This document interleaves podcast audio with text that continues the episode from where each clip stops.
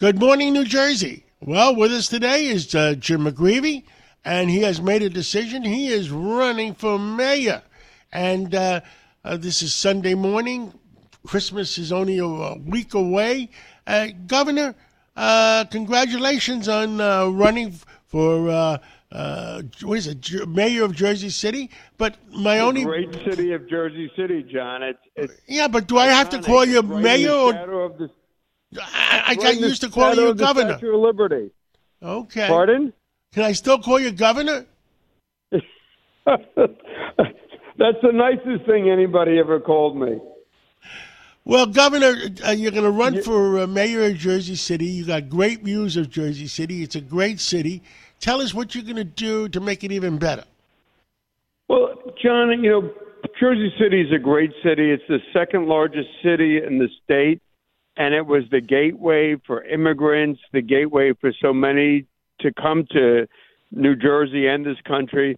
I think there are a couple of basic challenges. Jersey City's benefited so much from a major economic boom, which has been tremendous in terms of downtown.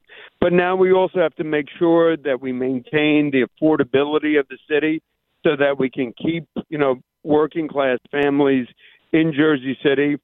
Second is in terms of our schools, we want to make sure that young people have the skills necessary to compete in the workforce. I mean, training is so important. Not everybody necessarily is going to go on to college, whether it's HVAC or CDL or electrician or construction. Having those skills to compete in the workforce are so important. Also, in addition to affordability and training, is to make sure that our city is well planned and you can get from one place to another. I mean, traffic is becoming a problem, and we have to grapple with some of those challenges to make sure that traffic can move from point A to point B. And then, of course, you want to make sure the city is always safe and secure. So it's, if you will, John, it's it's nuts and bolts. It's bread and butter. You want a clean city. You want a city that works. You want a city that's attractive to business. And you want to be able to control the property taxes because property taxes have an impact on everybody, whether it's a homeowner or a renter. Unfortunately, property taxes drive up the cost of residential housing. So, like, government has to live within its means, just like every family does. You have to control spending and you have to be, you know, responsible with the purse strings so that you live within a budget. Understood, and we would hope everybody has common sense like that. But right now, with uh, in New York City, with the migrant crisis and the people exiting New York, uh, they have a budget problem that nobody really wants to acknowledge. Acknowledge. Uh, the city council doesn't want to come on to acknowledge. The we don't want to get Tom poor Don, Tom DiNapoli on in for the state to acknowledge because he'll get in trouble with people. Nobody is acknowledging. How is the problem Well, I in mean, what you City? have to do is, John. I mean, on the immigrant crisis, it's it's a national crisis, and frankly, there, there's a responsibility with the federal government that impacts all Americans or all cities or all states, wherever people are. And so, you know, we have different levels of government. We have local levels of government. We have state level, and we have a federal level. And certain responsibilities are clearly defined as being within one level of government. And I think immigration is clearly a federal problem, and the federal government, whether Republican or Democrat, has to stand, you know, stand up and you know provide their fair share of the dollars. And whether it's New York City or another city in California or Texas or Michigan, the point is this is a federal challenge, and the federal government has to do its fair share. So Well, I mean, we I, all I agree think- with you, Governor. We all agree with you.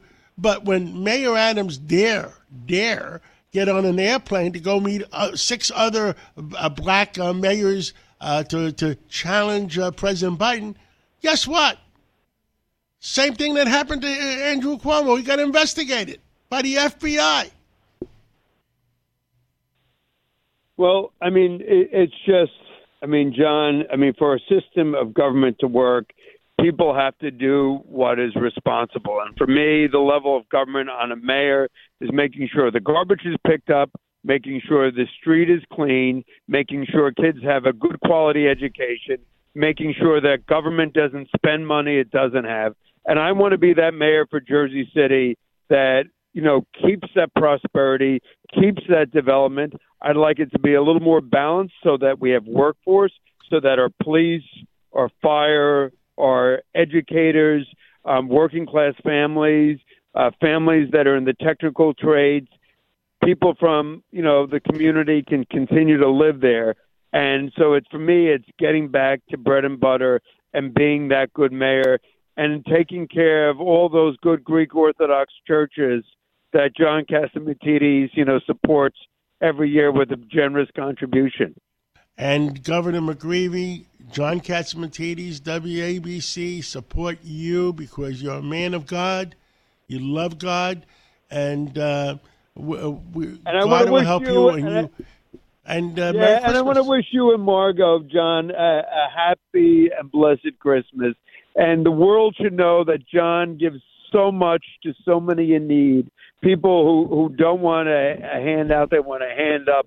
And so I just want to thank you and Margo and this station for giving back in ways that whole lots of people have no knowledge of. And John, so just you know, you're you're you're building that rope, pulling people up, and and God willing, that grace and that generosity will be rewarded in your life in multiple ways. So I just want to say thank you to you and Margo for your decency and your your caring. Governor McGreevey, thank you. Uh, have a great uh, Christmas, and we'll talk again in, in the new year. All right. Thanks, John. God bless. God bless. When you need mealtime inspiration, it's worth shopping Kroger, where you'll find over 30,000 mouthwatering choices that excite your inner foodie. And no matter what tasty choice you make, you'll enjoy our everyday low prices, plus extra ways to save, like digital coupons worth over $600 each week. You can also save up to $1 off per gallon at the pump with fuel points. More savings and more inspiring flavors make shopping Kroger worth it every time. Kroger, fresh for everyone. Fuel restrictions apply.